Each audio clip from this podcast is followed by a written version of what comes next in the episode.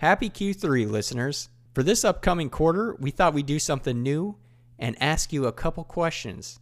Have you ever felt like you haven't been maintaining momentum with the hobby that you started? Well, you're in luck because this series is called Maintaining Momentum, and we're going to be covering tips and tricks to maintain momentum throughout the third quarter of this year. We thank you for consistently listening, and we hope you enjoy the show. Hello, and welcome to the How to Hobby Podcast. This is your host, John Power, bringing you another episode of the podcast this is episode 67, and I am joined by none other than my fearless co host, Sean Bennett, this evening. And we're bringing you a absolutely new segment as we enter into Q3. We're calling it the Maintaining Momentum series. Sean, how are we doing? Happy 4th of July or uh, coming out of uh, a 4th of July weekend. We got a little bit of time off. Was it good? It, it was. It was really good. Uh, you know, Kate came down here. We spent it down at my place, and it was it was really good. July 4th, really good weekend. And then going into that shorter week was really nice. And then coming ah. out of that, it was it was all in all just just a good week.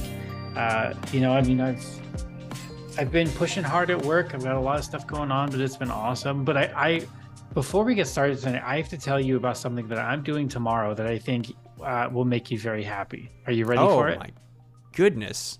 Okay. Yes. So I joined Toastmasters, like I know I've talked about before. I'm actually the vice president of public relations for the ASML Toastmasters uh, uh, chapter in San Diego. But okay. what I'm doing tomorrow is, as a Toastmaster, your first speech is your icebreaker speech. And I am actually doing my icebreaker speech on how a really good friend and I decided to start a podcast together. and that that is actually going to be my topic for tomorrow. Wow. So I'm giving it 12 o'clock tomorrow.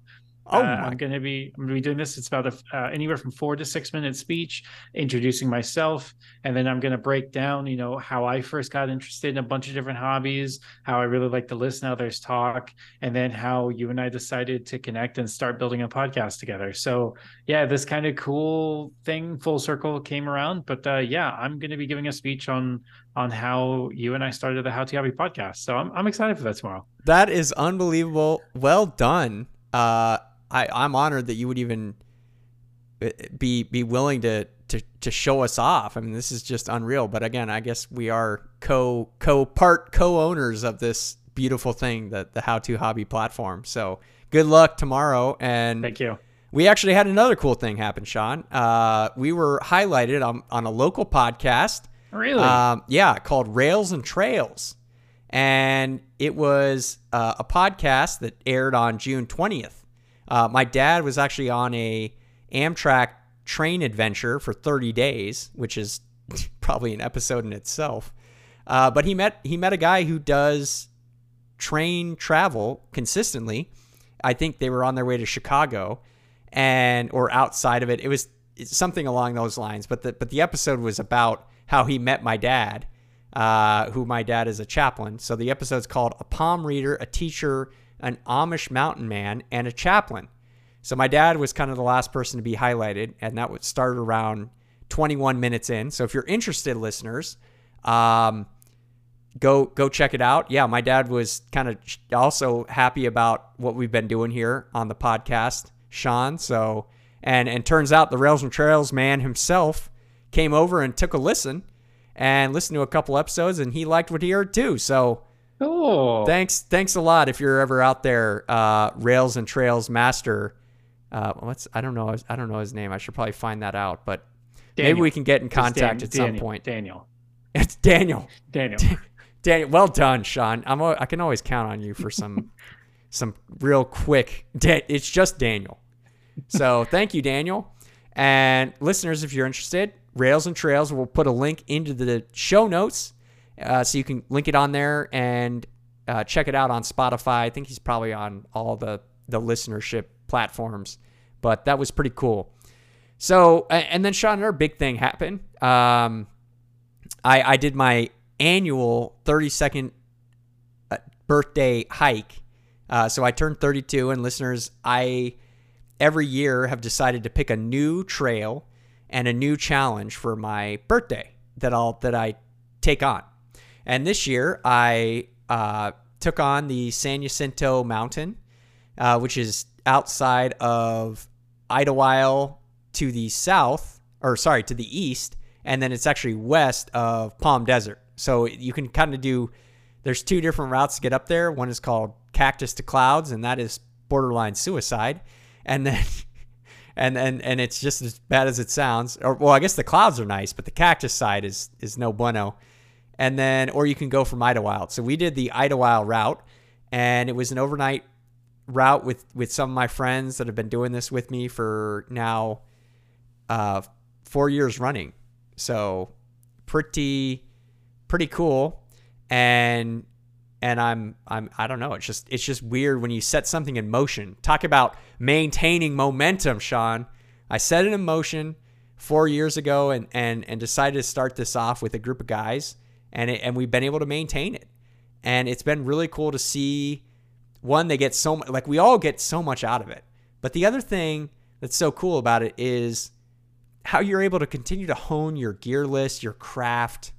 You know, I know I'm going to have a guaranteed backpacking experience, and these aren't like we're we're pulling full packs. Like this is so we were hiking. It's like four thousand foot elevation. It's no joke. Um, San Jacinto. I mean, these are tough hikes, mm-hmm. and and you're you're carrying a, a forty pound pack. So I use it kind of as an opportunity to really push myself and and get get you because I have a longer one coming up here in August. It's gonna be a a, a five day, five night, four day uh, adventure in Wyoming. So th- this is kind of a good precursor, right? Gets me ready uh, and ready to get get even more kicked in the rear end. So yeah, that was fun. And wow, we have a lot going on, Sean. This is great. I'm glad we had busy couple of weeks. That's this is good. And episode 67 is here already. I can't believe it. Uh, so, listeners, we thank you for joining tonight or or today, whenever you're listening. And uh, if you wouldn't mind, if you've enjoyed the overall show and what we've got going on here, if you wouldn't mind just hitting and giving us a five star review, um, we would just really appreciate it. Wherever you're listening to this podcast, give us a follow, give us a rating, and and we'd appreciate it. Now there are another few ways that we would appreciate feedback, and that is through our Gmail account. So if you have things that you're picking up during the show and you're going, ah, Sean, you just didn't cover this, or John, maybe you could have said this better. Give us a give us a line directly at our Gmail account, and that's how to hobby podcast at gmail.com. We have an Instagram and Twitter that we've been putting content to recently. I actually put up some some highlights about my hike. Sean put a post up today uh, about some of his things he's been doing in the backcountry, meeting people, uh, socializing. You know, he's a man man about. Uh, he he stays well informed with the hobby community, and so that's at our Instagram at How to Hobby Podcast, and then we do have a website as well, howtohobbypodcast.com. So Without further ado, we're going to dive into tonight's content, listeners. It is about maintaining momentum in quarter in Q3 of this year. And we're we're kicking it off with a bang with hiking and backpacking, how you maintain momentum with those two hobbies. Again, this is sort of this is the next level. You know, we have gone through in the past and given you what you need, how to get it and how to get out and do it. But tonight, we're going to be talking about what's next? So, this is that next step. You're wondering, oh, I've been doing this for a while. The honeymoon phase is over, Sean, and we're ready to take it to the next level. So, starting out with what's next, what if I'm somebody who's coming into the game and I'm trying to start hiking, backpacking, what should I be looking towards? Yeah. So the like you said, it's perfect, perfectly phrased. That honeymoon period where it still has the glamour to it. You're still really excited about it. Once you start to come out of that and you're getting into the, you're not as, you know, like glittery eye looking at maybe hiking. It's still fun, but it's not quite the same. That is the most, the highest likely time that you're going to stop the hobby that's when you're most likely to say, you know what, I'm just not interested in this anymore. It's not worth the effort. You know, uh, it just doesn't mean what it used to. So if if you really do enjoy what you're doing, the key is to stick to it. As you hit come out of the honeymoon phase and you're going into this feels a little bit harder to get motivated, the key is just stick to it and keep doing it. I promise once you get through that initial slog, it'll be absolutely worth it because you will come out on the other end where John and I are now with our hiking and backpacking experiences, the gear and the stuff that we have. I think that you have to just say, you know what? I'm going to stick to it. I'm going to keep doing it no matter what. Do you agree, John? Oh, yeah. I mean, this is it, it, it's very important and, and a lot of this what's next for these two hobbies is going to be related to getting connected you know what the planning is going to be related to these two hobbies and and the next one which is be confident. So not only having to stick to it i mean sticking to it's going to be it's going to be synonymous with almost every hobby that we cover on this maintaining momentum segment through the rest of this this quarter. But being confident is very important with with it as well because if you're not confident, then you're just probably going to stop. And so it's it's very much interrelated to sticking with it uh, without confidence and and continuing to do it. You won't be able to continue to build confidence. So even at this point, you're coming in, maybe you've done a number of hikes and you may not be feeling 100% confident. That is totally okay. We want to urge you to continue the process, to continue to look towards the next adventure, the next moment to do a hike or a backpacking trip. And, and it's going to grow your confidence. I mean, every time, listeners, I get out there, I am growing in my confidence in some way. And so these these are very important what's next steps that it's very easy as Sean said, especially like seasonally. You know, it, it's always going to be either too cold or too hot when you're talking about hiking and backpacking. Yep. And but you know what? It's just something you got to dive into and and set goals for and I'm telling you, you will be smooth sailing from there. Again, I, I outlined at the beginning of the show, me and my friends four years ago decided to put a trip on the books. And every year, I mean, I see my friends getting more and more confident. We get more and more comfortable with one another. And so, yeah, Sean has a has outlined another really great step here, uh, yeah. which I'll let you dive into, Sean. Yeah. So the cool part about the confidence is it's twofold. You're not just confident in your skills in the hobby, you're confident in your ability to stick to something. And that's that's a cool confidence to build. I'm somebody that when I first start a hobby, I like to do it solo because I feel like I can fully wrap myself in it. I can get fully, you know, encompassed and enveloped by this new hobby. And I don't really want to share that, right? Like I want to experience that myself. Single. But when you when you start to hit this uh, phase where you're coming out of out of the honeymoon phase, and things are getting a little more difficult. Something that I found that really helps for me is to look for others who have the same hobby to do it with. For example, John, your your buddies that you do this trip with, that's the most perfect example I could think of of finding people who are have the same interest as you and saying, "Hey, let's stick with this together. Let's motivate each other to keep doing it and let's push each other to keep staying involved, don't drop out, don't let, you know, other responsibilities get in the way, still stick with this hobby that brings you joy and makes you happy." So, look for others who have, you know, the same hobby and do the same hobby with them. Yeah, and and I think experience level is important if you can connect with people that are also building. And again, yes. you don't have to be on the exact same level. It's not that you're on the same footing, but you should be willing to let it work itself out. You need to almost test the waters. Like, hey, it starts casual. Hey, do you want to go catch a weekend hike with me? And see how you feel. Mm-hmm. See how you guys interact. See how you communicate. I mean, these are very important things to establishing these connections. So I, start with the casual. I just had this happen this morning. I have a coworker who I've been becoming really good friends with, and I joke like no less than 12 hours ago, we had this conversation of, hey, the next time you're hiking over Mission Trails, let me know. I live over there. I'd love to go hiking with you. My girlfriend doesn't like to hike. I'm looking for somebody to do it with.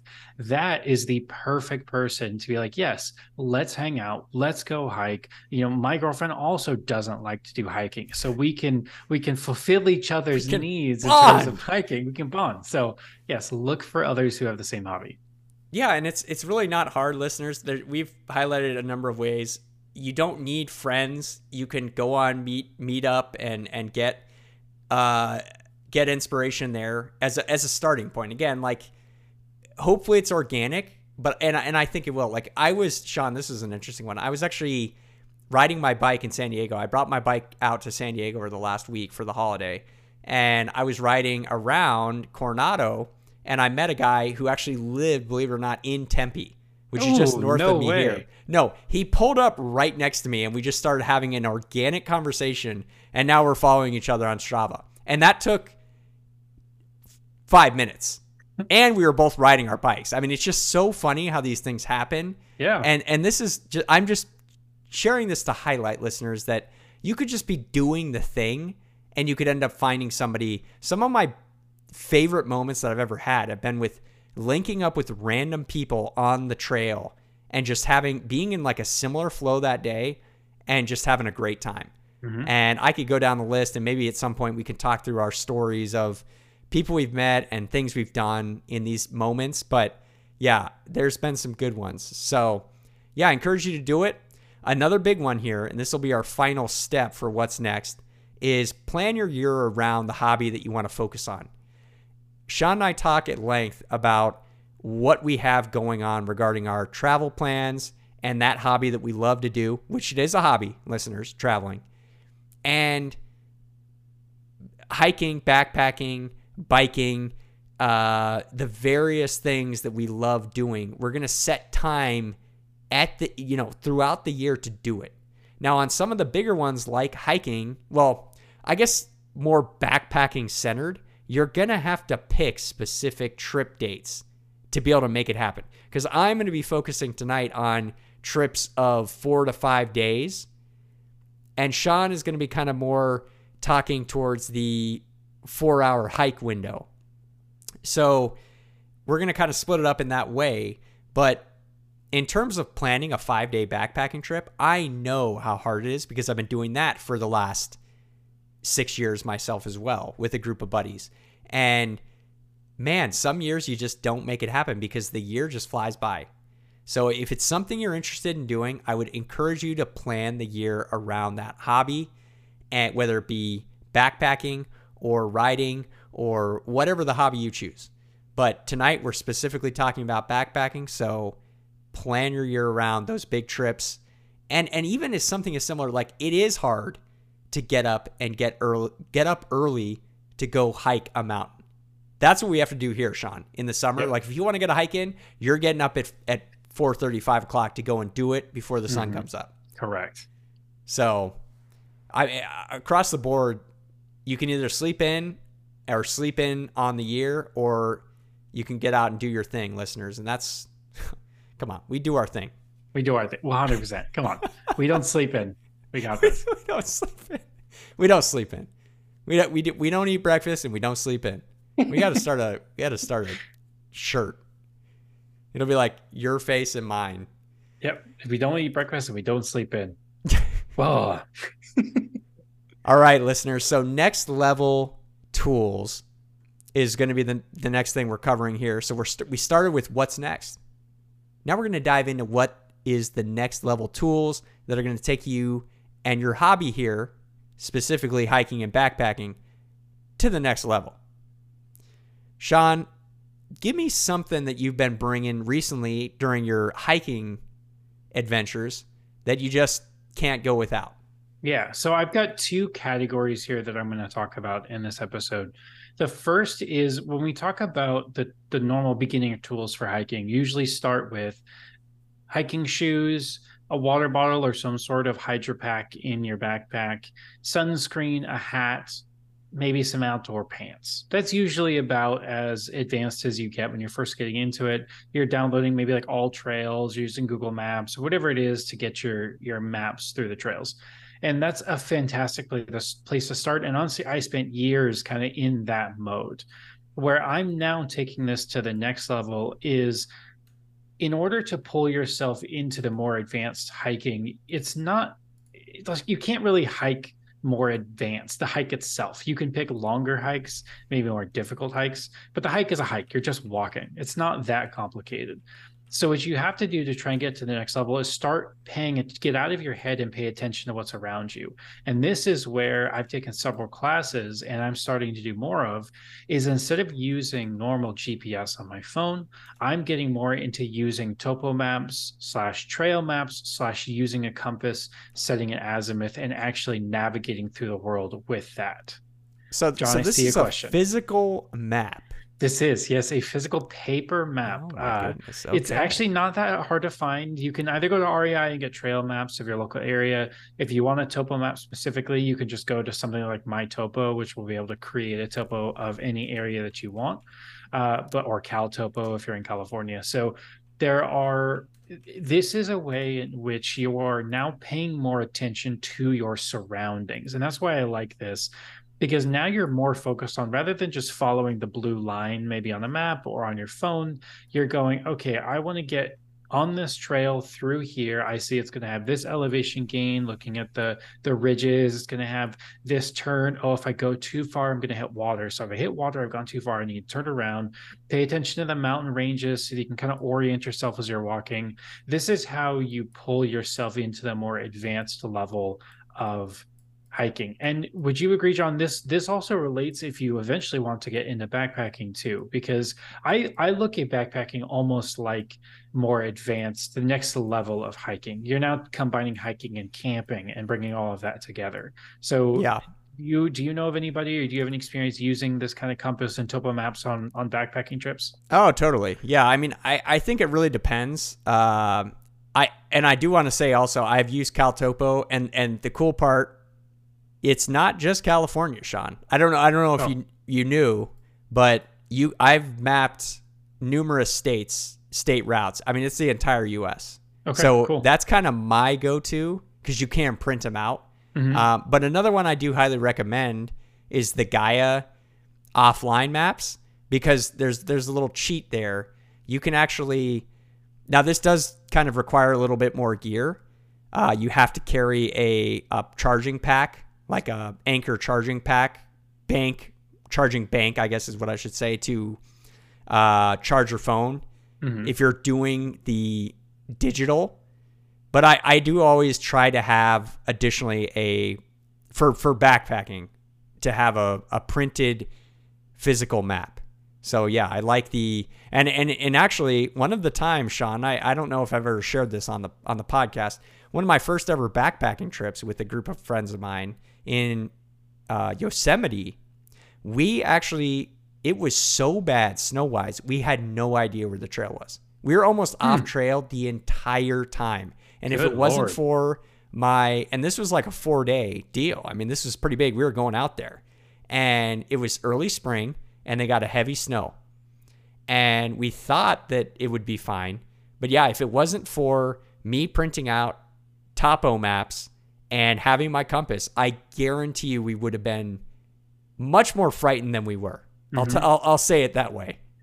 Um, because we were able to pinpoint our exact location and and make our way back. But yeah, it was it was ha- about as hairy as it can be. I mean, we were not on trail.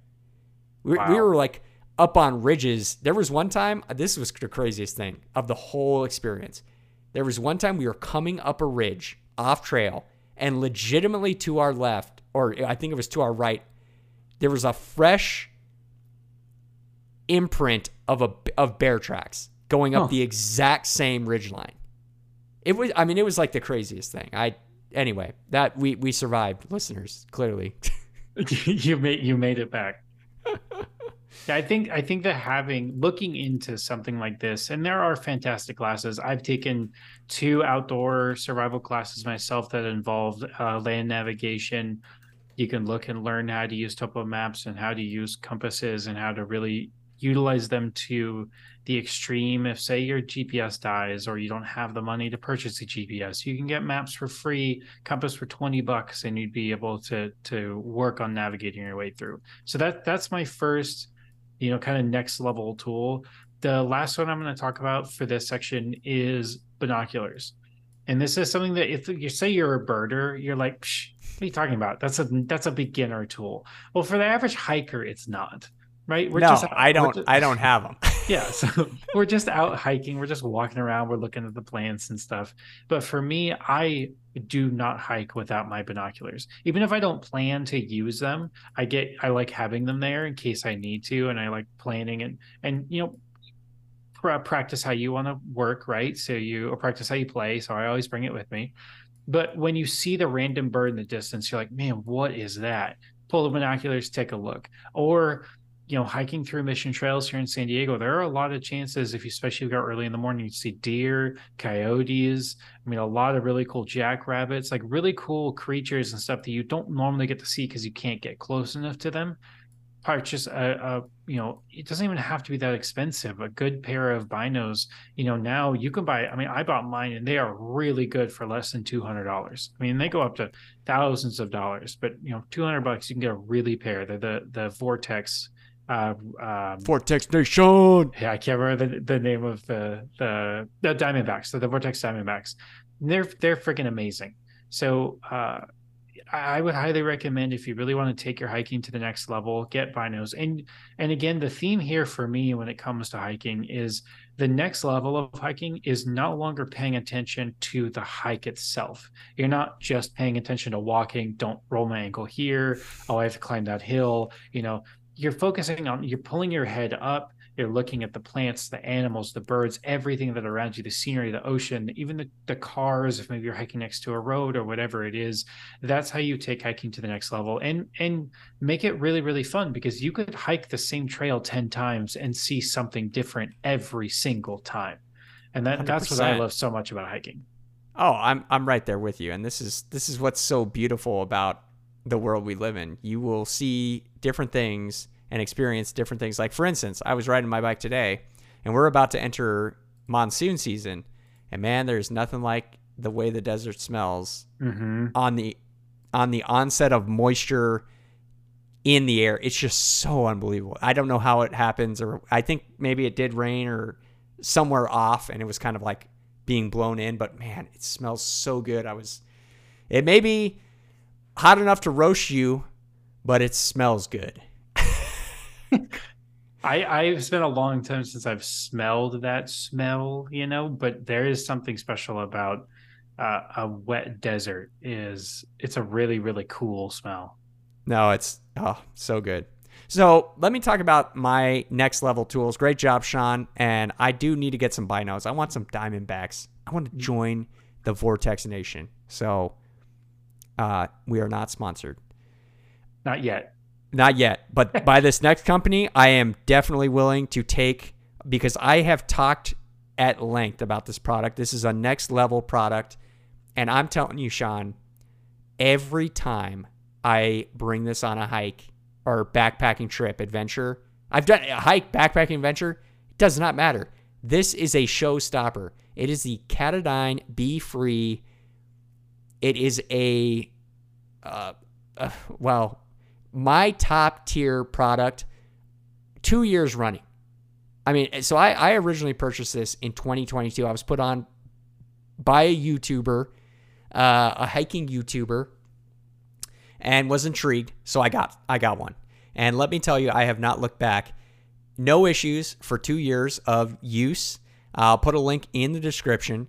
Uh, I have both the 0.6 liter and the 1 liter, and it is pretty much like a silicone bag with a that obviously it's it's very lightweight because it's bag. When you fill it up, it's it's got the water. It's got the rigidity of or bounce back of water. I don't know how you want to call that, but so it's pretty much just a bag that you put water in um, that does not.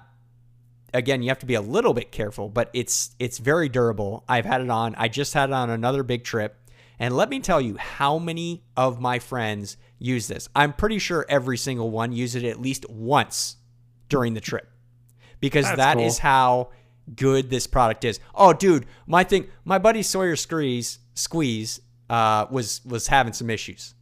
Um, it wasn't allowing, it got clogged. And again, I don't know. I'm a big fan, fan of Katadyn. Every, like I have the hiker, and that's like my full length pump for when I really need to get you know a lot of liters. But but for the for the up and atom, this thing is just great because when you're on the trail, you can just take the top off. The top contains its own filter system, so that's the beauty of this Be Free. And so when you put it, all you have to do is put the put the the portion, the, the bag portion, right into the stream, let it fill up. I mean, you feel awesome doing it, which I I think that's part of the, the key here, listeners. This product makes you feel good. And that is a key to next level hobbying. I mean, my friends, it was like my friend wanted to just hold it and do it. He's like, dude, can I do it? I'm like, bro, I'm I'm taking this in right now. This is my favorite product two years running. I've got to just. I'm not. I mean, I, I I'm not joking. And this is like legitimate. He was like, "Oh, can I? I, I really want to like get some water and, and do this because you know, again, you get it's perfectly cold when you get up in altitude. I'm talking like seven, eight thousand feet, Mhm. and you start tasting that spring water. One, we've had an unbelievable snow this year, so get out to the Sierras, get out to your local high elevation peaks, and start drinking the water, listeners, because it's unbelievable with a filter, of course. But the Katadyn Be Free has it built into the cap. I've had no problems with clogging. It's unbelievable. Uh, and it again, two years running, I have had no issues. And I'm telling you, I had four people on the on the hike with me, and every single one of them used my my Be Free at least once. I was rocking the 0.6.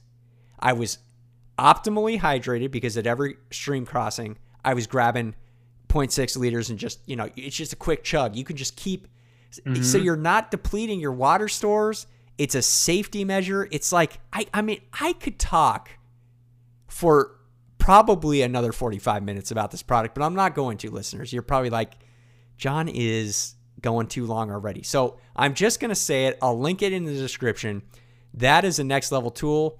And I don't know what confirms it more than when you have four friends that are just jonesing. Hey man, can I get a, can I use that? Hey, can I can I just get a quick swig, swig using your water bottle? Bro, don't you have your own water? Like, okay, fine. I'm a I'm, I'm a generous guy. So that that's that's product number 1. Next level tool number 2 for me anything to say about the Katadyn, Sean? I, Nope.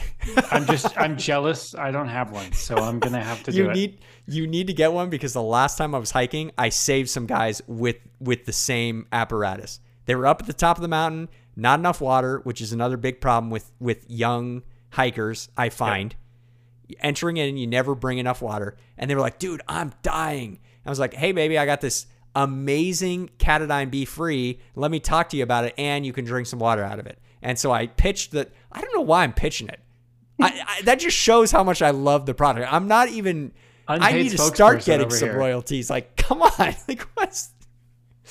Uh, so the next product that I'll highlight, next level tool, is the Hilltop Packs food bag. This thing, it's just a bag, but it's a next level tool because they give you. I mean, the whole thing, the whole assembly is probably twenty bucks on Hilltop Packs. I will put the link in the description. But if you want to forego the annoyance of carrying a bear canister, can canister, Yeah, and become become a pro, take your hobby to the next level of backpacking, then you want to grab the Hilltop Packs food bag. It comes with well, you can get the bag if you want alone, but the next level move is getting the rock bag and um, rope that goes along with it. Uh, it's like it's like more of a twine. It's like a paracord, but high quality paracord with a rock bag. And I have used this now for three years running. And again, it's one of those products. People see me doing it. They see me hanging my stuff. What did my buddy do right when we got off the trail? He went and ordered my rock bag. I mean, I'm telling you, the, the this stuff is I'm not pulling your leg, listeners. This is next level. People see it on the trail and they go, "What is that? What do you got going on there?" And and where do I find it? Hilltop Packs. Simple as that. High level, great construction, cheap. And this is why this is, is sort of a next level product is because I have never had an issue with getting one like it's it's high quality material. When you're hanging your your stuff in a tree, you don't want to be worried about like the bag tearing and your your you know your great backpacking gear that you spent a whole bunch of time planning and and getting all your food ready becoming like a piñata for a bear. You want it to be high quality, high um, you know, tear resistant. And I've never had any again, I throw this thing up there on the on the nearest branch. I get it up there and, and get my boom, boom, boom, you know, no problem with the twine. It's lasted three years now. Heavy use. And the bag itself is the same same go. I mean, again, it's been it, it's just great. I, I wish I could go on more about these products because I love them that much. But I'm gonna leave it there. These they're next level tools. If you want any more information, feel free to reach us at our Gmail account and we will get back to you. But for for that, Sean, that's those are my two big ones. It was a tough decision, but those those are two top tier tools for my backpacking career at as of 2023. I think those are are really really good tools to to bring yourself in. So I I don't have a Katadyn BeFree. So when when I've been backpacking, I've been lucky enough to have other people who had water filters with them, or I was able to bring enough water for the trip. So I'm for the next trip, I'm going to have to look into some sort of filtering system, and I think that that's a really cool. And especially if you're going to be at elevation where you know there's going to be a lot of water, so you could use it to to drink out of those streams. Especially snow melt. Snow melt is so cold. I cannot imagine how refreshing it is. And then the food bag I think is really smart because I have a bear canister, but it takes up so much space in my pack to to put all of my food in the canister because of course I went and got the extra large one because I'm a big guy and I need a lot of food, right? Dude, it it takes up so much room in my pack and is a pain in the butt to to fit everything around it. So uh, bear bag's probably a better idea. I I know, and so I I will say I think there's a time and a place. If you are in grizzly country, maybe consider bringing a bear canister. Yeah. But in black bear country, I have never had an issue with hanging my food. And again, I just I just think it's I I have done research on this at length, listeners, and I've I've heard from a lot of the the pros around the industry. It's when it comes to lightweight hiking and enjoyment, what cut out the weight, you get more enjoyment. So that's where both of these are kind of like they're stemming from that methodology where it's like cut out a little bit of the weight, but still stay safe. Yep. And and enjoy yourself out there. Stay hydrated. Um, all right, Sean. Let's dive into what's been cooking. I know this has been a really big hit with the listeners. We've been we've been cooking some stuff up this this season so far. So, what's been on your menu? Uh, you've got your new place. You've been continuing to yeah work it I, out. I made one of the the coolest yet weirdest uh, concoctions that I've made so far in sort of a stew. I know I, the look on your face is the same look I had when I saw this recipe. So it, it was super simple. It, it's essentially a, a, bell pepper stew. It's similar to the like bell pe- stuffed bell pepper casserole I talked about. I think either in the last episode, or the episode before that, but this one's more focused on kind of stewish. They use more stock involved. But the craziest part to me is it uses three different kinds of meat in it. So it uses, wow. and this is the recipe. This isn't me ad libbing. The oh. recipe uses ground turkey, ground beef, and sausage.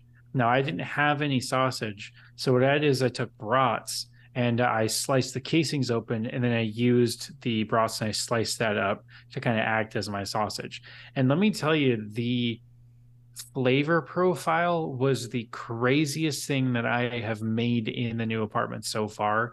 Pairing all of those meats together was super cool, super weird, but like, uh, dude, it was it was insane. I had it for lunch today with a little bit of shredded cheese over the top. It was so so good. So uh, I'll have to I'll have to send you the recipe so that you can try it because it That's, was really really good. That sounds bomb. I need yeah. Please please uh find that and we'll we'll get it on there.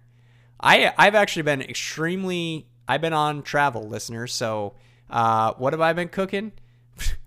Just about whatever. One thing I did have that was interesting and that I'll highlight, Sean, was uh, I've never actually had artichokes from a jar, like in oil. Okay. And I've been a big fan of, you know, like kind of fermented things recently, like canned or pickled things. And one, I get my mom kind of, my mother in law recommended this one, but uh, saltine crackers with a, oh, with an artichoke hearth, hearth, is it? I don't know how you say that. On on top of the cracker actually was was very tasty, and it was like a simple snack but but it definitely was something I've never really tried before, and I I would recommend if you're if that's kind of your you're into that salty kind of like savory taste. Yeah. It, it was a neat and then and then the next day I actually made a salad and threw some of those into the salad. And that additionally now I have had artichokes in a salad, but the thing that was unique about this was because they were in oil and kind of pickled, they were already like really soft. So it was like a great addition to a salad. So I think that's one I'm going to start thinking about in the future is maybe picking those up from time to time, adding them to the just to add kind of another flavor and like again continues to push towards that savory side Yeah. but, but give like a different texture within a within a dish and so it was kind of unique Cool. I I've never had that before. I think I've seen the like canned artichoke hearts in the store, but I've never or not canned, but like jarred. I've just never tried it. So I'm gonna have to. All right, now it's another thing to add to my shopping list this week. yeah it was and the trader joe's ones that's the ones we had they were they're like high qual they're good Yeah. so that was the i think one of the keys like they're from like france they source them from somewhere in europe and it was great so yeah i was slight i was slightly surprised because normally and the rest of the time i was eating backpacking meals which were destroying my stomach Yep. Listeners if you have tips for not getting your stomach destroyed from backpacking meals i'm all ears because i am like 0 for 4 on trying like having one where I'm not sure if it's going to go well and then it doesn't go well. So, um yeah, just all par for the course. That's another episode. so let's dive into this next and our final segment of the maintaining momentum series here. This is next level thinking. So we're going to kind of break it down even further uh, again, you are out of that phase. We keep saying it. You're out of the honeymoon phase. But how are you going to take your thought process about the hobby to the next level? One of my favorite, and I was just nerding out about this because I have a trip coming up end of August into September. It's gonna be a five day, and it's the meal planning. And, and and it actually leads perfectly because I did struggle with this last trip, Sean, with some stomach stuff. Um, I think it's a uh, I think backpacking can be hard on your stomach. Mhm. And and there's a number of reasons why. And I'm interested to hear from the listeners if they have any experience with this. So if you do, please email us or reach out to us at our social media. But I I think there's a lot of pressure one on your stomach when you're talking about hauling a uh, you know 40 to 50 pound pack with with a ton of fluid and food and and all the stuff we bring even though you're lighter lighter weight of course um, that's just a lot to put on your hips. Like to properly lift the weight it's it's a lot centered around your stomach and in your hips. And after a day of stuffing yourself and then ending it off with a big ugh, gut bomb of a of a backpacking meal sometimes it does not go well for you. So i just want to i just want to say listeners that it, it has happened to me and i've had to fight through the pain. It's just it is part of the process of getting out there and not having your pantry. I mean it's the way it goes. But with the five day specific ones playtime is over. You can't be having i mean if it happens then that's just it's going to happen. You're going to have to fight through it. But man you want to mitigate up front the potential for so i was just going through sean my I, I usually keep lists. This is my secret. So i keep lists for every trip that i've done and i and i put what i ate and what i packed so i can go back and i'm so glad i do this so that i can go back and reference to see, okay, I didn't have any stomach issues this trip. What did I eat? Mm-hmm. I did this trip. What did I eat? And and to try to avoid because it, it's all about taking the data points. You never know; it could happen. Could just be a bad day. Um, I am getting older now. I'm 32, so maybe that has something to do with it. Probably, uh, but I'm going to do my best coming up in in August to not have any issues, and I'm going to go simple and keep it keep it very like. Yeah, I think it, you need a lot of carbs. Keep your stomach like less i have found success with having less uh, fiber fibrous stuff Yep. it's unfortunate because trail mix is so good but if you overdo the trail mix you can find yourself in a world of hurt i'll tell yes, you right can. now Yes, you can. So um, very specific uh, now some of the things i have had on the list sean and i'll tell you. Um, I, I am now doing uh, cold soaking and i think i'm gonna i'm gonna pursue that even further to having a lot of my meals be like couscous because again lighter weight baggies like ziploc bags measured out for breakfast and dinner and no perishables in those. So your your container never gets it you never really get into an issue with having stuff going bad. Yep. And so you know not using perishables so tho- those are just a few of my tips regarding meal planning. But again one of the, my big next level thoughts on it is keep track of what you're bringing and how you respond after.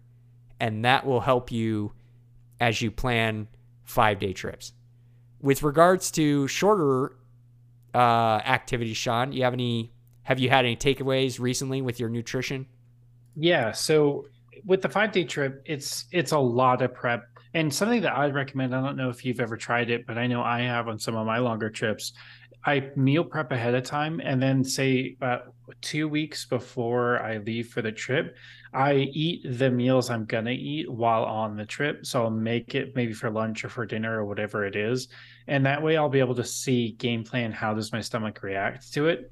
Uh, that has helped me in the past, especially if I'm going to be doing more of the dehydrated, like mountain house meals. If I'm not able to do like what you're planning on doing of, of prepping things ahead of time, I'm just grab a meal off the shelf, pour boiling water in and eat it. But some of those, you know, like the lasagnas and stuff are just, they will wreck your stomach if you're not careful. So uh, I've tried that. You can, you can try that ahead of time. With the shorter hikes, what I've found it's not as important what you bring with you. It's what you eat before or after. That is where most of my meal planning comes in. So when you're on the hike plan to bring something so you have some sort of carbs whether it's a, a protein bar or trail mix or honey uh, uh can't remember the oat bars honey oat bars Yeah. whatever it is like like Granola? Is it like a granola bar? yeah like Okay. a granola bar so bring something with you plan to bring something usually higher in carb higher in sugar a nice little pick me up I always have that in my backpack. Where I focus most of my meal planning on is if I know I'm going to be doing a trip, it's the meal in the morning or the meal afterwards where my energy goes. So if Yeah. I know that it's going to be, say, a three to four hour hike that I'm going to be doing early in the morning, I probably won't eat beforehand. And this isn't just because I've been fasting in the morning. I won't eat beforehand because what ends up happening is for me, as soon as I eat, I usually pretty much within an hour or two have to use the bathroom. And if I don't have that flexibility, I'm going to be out on a trail, or whatever it is. Maybe the trailhead doesn't have restrooms. Uh, I don't want to risk it. So I Yeah. will usually bring more snacks. So I'll double down on the granola bars or the trail mix. I know I'm only going to be out there for four a couple of hours, right? Three, four hours. I can I can even push through, you know, uh maybe not even eat, right? Right. Like it's it's not too bad. And then when you get home, that's where you want to focus on the clean food and the high energy and not something heavy. So I've made this mistake before where I've gone for a really good hike. I feel really good about myself and I'm like, let's go to Denny's. and then, you know, I like eat Yeah. a huge sandwich or like pancakes or whatever it moon's over my hammy Yeah, and then you get home and you're like, "Oh my god, I feel like trash. My stomach is full. I, I I can't even appreciate the fact that I worked out this morning on this hike. Like it just kind of takes that that away. So focusing more on the cleaner foods obviously you know fruits and veggies are going to be really good. You can get your sugars yeah. from the the fruits. You can get your fiber that you didn't have in the morning. You can get your fiber and stuff from the veggies. Boost some of those vitamins. Also make sure you're eating something that has a a healthy level of sodium to bring back in the electrolytes that you may have lost when you were sweating and drinking just water. Uh, it, it's not as complicated as a five day trip but you do still need to take it into account, especially if you want to motivate yourself to go out again. Because you yeah. can you can convince yourself Saturday morning, let's go for a hike. I'm gonna skip breakfast. I'm gonna go do a hike, and then I'm gonna go in and out on the way home. And then next Saturday, you're like, man, I remember feeling like crap. I'm I'm associating feeling like crap and that hike. Maybe I just don't go hiking anymore. Yeah. And you, I'm telling you, it's super easy to fall into that mindset. So, you know, prep your meals before and after. And if you are doing a longer trip, try and incorporate some of those meals into your week, either before or two weeks before. See how your stomach's going to react to it. I, I like that, Sean. I like how you said more there because I think that's a very big key when you talk about next level thinking. Mm-hmm. The the lower level hobbyist is not going to bring more.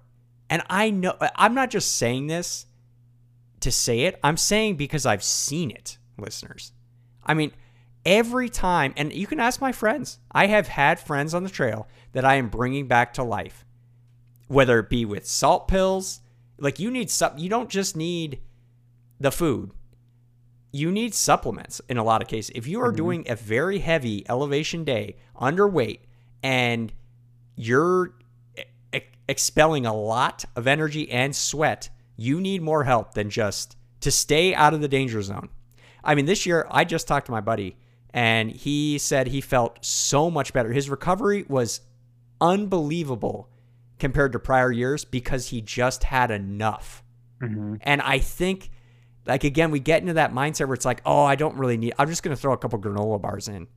And then you're in the, then you're that guy that's like asking everybody else who's prepared, like, hey, man, can you, can you pass some of the chips? yep. You're like, dude, no. I, well, yeah, I mean, you know, maybe, maybe you give them a chip because you're like, all right, here you go. But regardless, that's just putting you and the group at a detriment because now that person that planned adequately for themselves is having to give to somebody else. Now, again, most experienced hikers have a little bit more to give, but it's still, I mean, it's kind of like one of the unsung rules here and kind of like, uh, it, it, it's a it's one of the unwritten rules of courtesy on the trail is when it comes to your food if somebody offers you it, that's one thing, but don't go around asking for it because they have planned specifically for their own personal body and what they need, and you don't want to do it. Yep. I, am just going to say it up front. So that's important. And again, Sean, more like I just plan to have more snack, more snacks, more bars. It, it's a lot, uh, and you can pack a lot of protein. Now, the main mainstay meals, of course, like you need them you need to have your your morning, your evening, big meals, finish and end the day. Uh, so that's no different than a four hour hike. So I I love what you said there, and I think overall we covered meal planning quite well. But we're always open to hear any any uh any input from the listeners.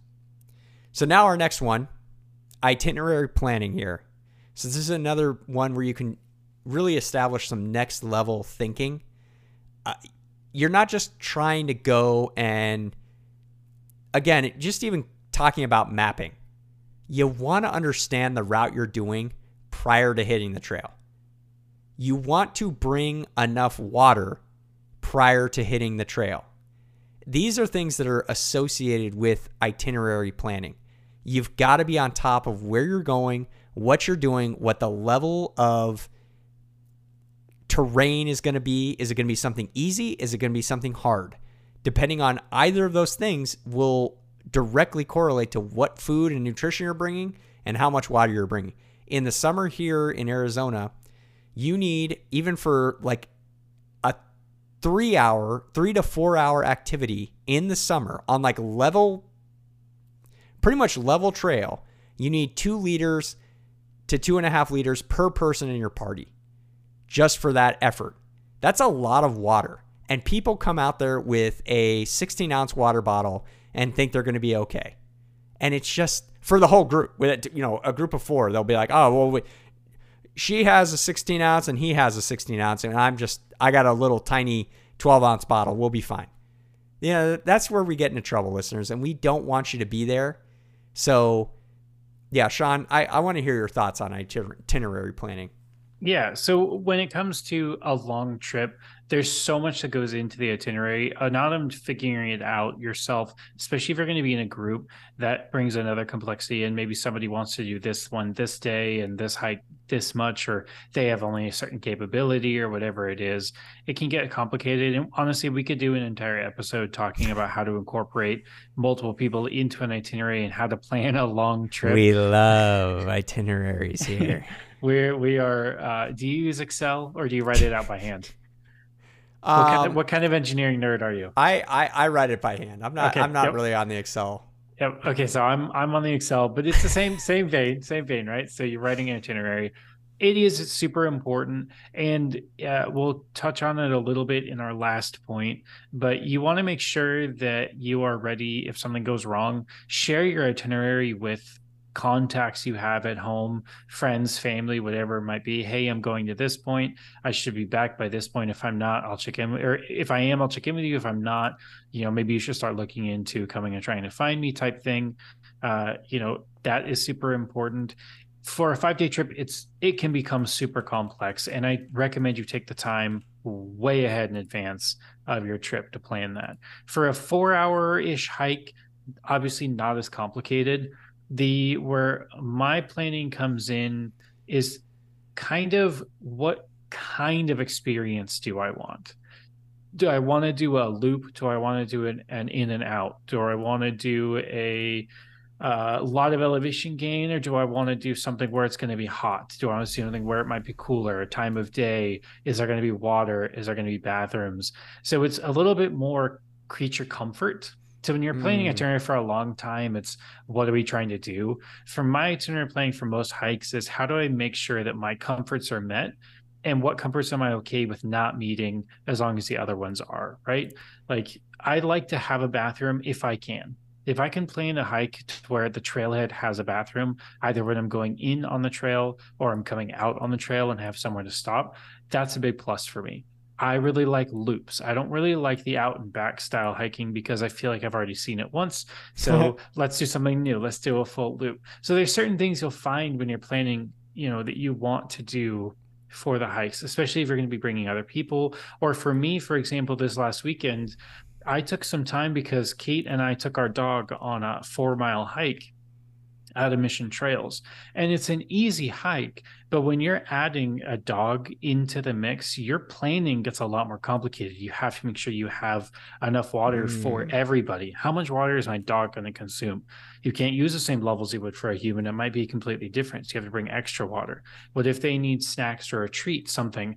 Uh, do they need booties? Like how long can we walk in the sun before she needs to set and cool down because she's a black dog? She might get really, really hot.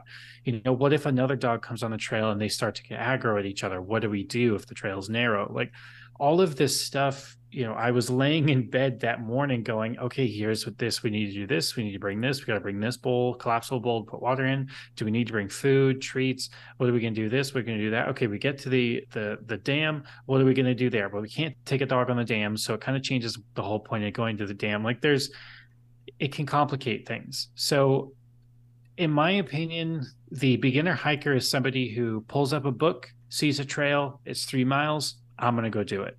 I think once you get into the more advanced style, it is what kind of experience am I going to be getting? What am I looking for? What are the comforts that I need? What are the comforts that I don't need?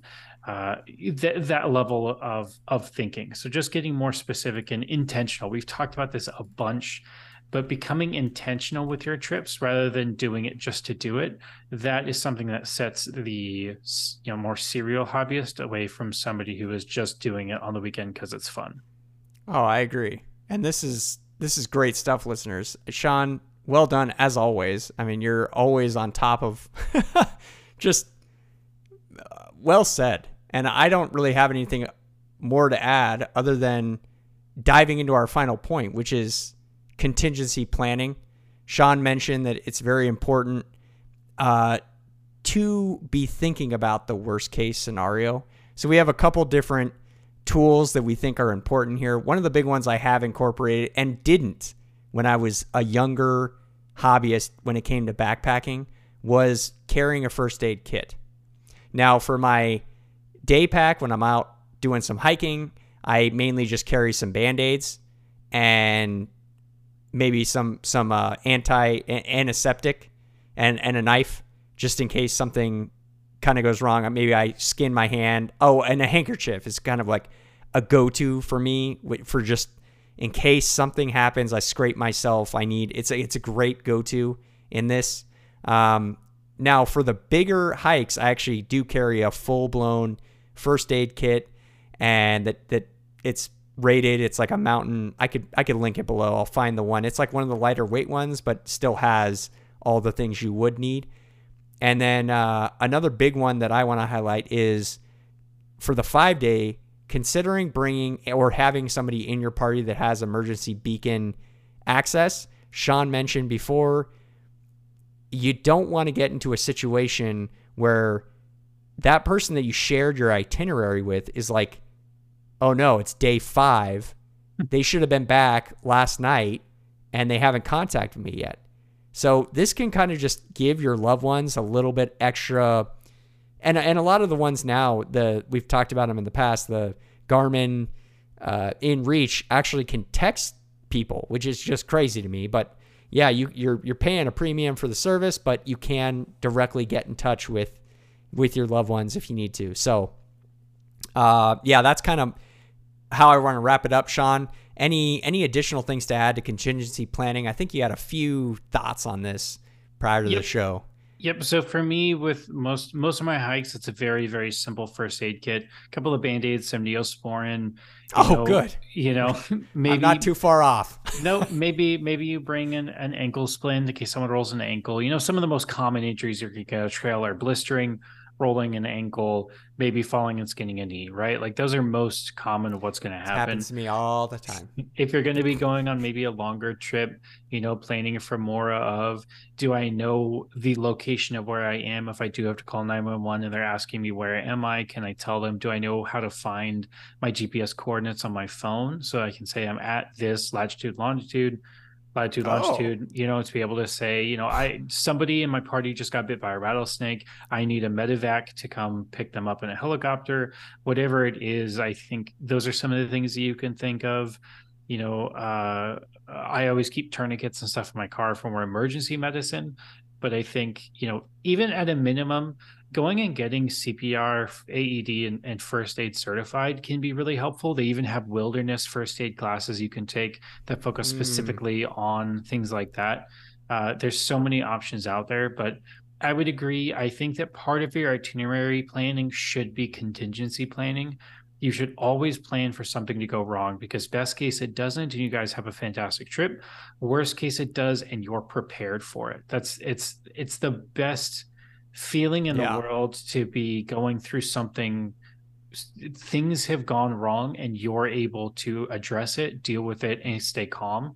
I mean it's it's it's does amazing feel good. It does. It does because you put all the work in on the front end. So yeah i think to take your hiking to the next level plan a lot of the stuff out go look for some courses REI hosts them, Red Cross hosts them. You know, go be more prepared in case something goes wrong because it's usually not a matter of if, it's a matter of when. Oh, that's great. Well, great job, Sean, as always. Listeners, we hope that we have filled you with knowledge tonight, more than you could ever have hoped for from a Maintaining Momentum podcast here. We are John and Sean of the How to Hobby podcast and we hope you enjoyed the show. This will be airing at our regularly slated time, Friday AM 6 on the dot, for our favorite day of the week. Everybody's favorite day of the week, Sean. Friday, we usher it in right here at the How to Hobby podcast.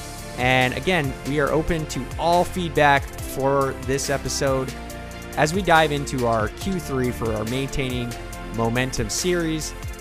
We just want you to be encouraged with whatever you're doing out there. Keep up the great work, and you know where to find us at the How to Hobby Podcast. Thank you for listening to another episode of the How to Hobby Podcast. We hope you enjoyed what you've heard, and if you did, please don't hesitate to give us a five-star review and or follow us wherever you digest your podcast. We'll catch you next time, and wherever you are, we wish you the best. Thanks for listening.